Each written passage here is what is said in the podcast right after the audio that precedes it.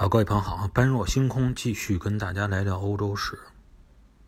上一次咱们说到啊，罗马帝国在大不列颠群岛上，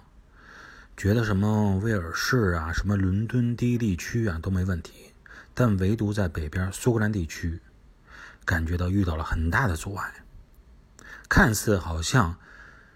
赢了那场战争，但最终呢，感觉苏格兰人的韧性十足啊，到了高地以后。养精蓄锐，没事过来呢，还要对你侵扰，对你进行这种反叛啊，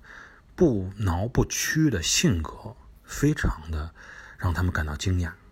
所以最终也以至于到了公元的一二二年，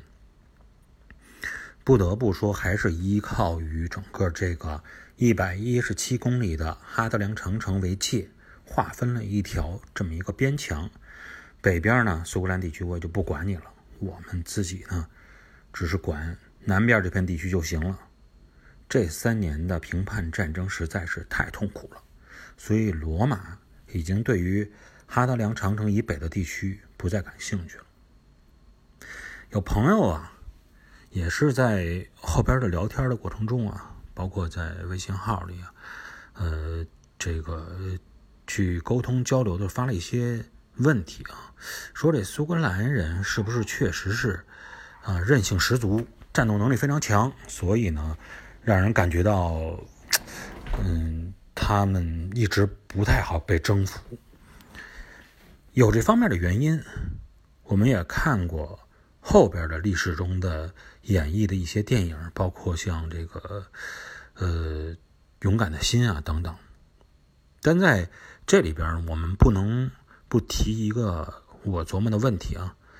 就是说人和人可能都差不了太多，但是苏格兰人为什么能够坚持这么长时间而不被这么强大的罗马帝国征服？有战斗能力的原因，有呃人本身的原因，但我觉得最重要的原因，就是因为他们的文化的原因。文化这个软实力呀。看似平常，在这种，嗯，这个太平盛世里，没觉得有什么，书画、音乐、舞蹈、语言啊等等，大家也觉得就是一种，呃，吃饱了以后可以有时间去欣赏的这种东西。但是，一旦遇到了兵荒马乱，一旦遇到了要亡国、要灭种的时候，可能武器没有了，可能战斗的人员减少了，但文化这个词这个东西啊，就在这个时候凸显它的重要性。我们就拿苏格兰这个跟罗马帝国这个例子为这看一下啊，苏格兰人能够坚持到现在，是因为他有自己的文化传统底蕴在里边作为积累，比如说。我们觉得并不重要的苏格兰方格群，比如说苏格兰人自己的语言盖尔语，甚至于比如说苏格兰著名的乐器风笛，正是这些文化的积累，导致了苏格兰能够一直不被罗马帝国所攻破，而且直到今天还保持着这么强烈的民族个性、民族特性在里边。文化的这种作用啊，不容小觑。当一个我们看古代历史的时候，一个民族被灭的时候，一个国家被征服的时候，他首先要做的事情就是要打击你的文化，打击你的文字。举一个不恰当的例子啊，虽然现在都是呃算是中华民族了，但当时清。攻过来以后，清政府整个接替了明政府以后，啊，为什么要去说你要去留辫子，你要去学满语，你要把生活习性啊从你原来的这个明朝的时候变过来，它是有原因的。包括你说当时这个清朝初期的文字狱也好，我们看《鹿鼎记》文字狱也好啊，虽然有一些夸张演绎。但为什么要这么做？他要从文化上把你打败。因为本身呢，你的文化有自己的特性，更何况源远流长的华夏文明这么长时间，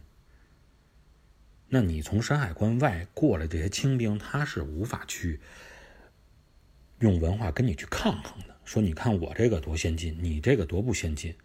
啊！所以说你接替我文化，你能顺理成章。但他不是这样，他知道你的强大之处在哪儿，所以他要从根上，从教育上，从。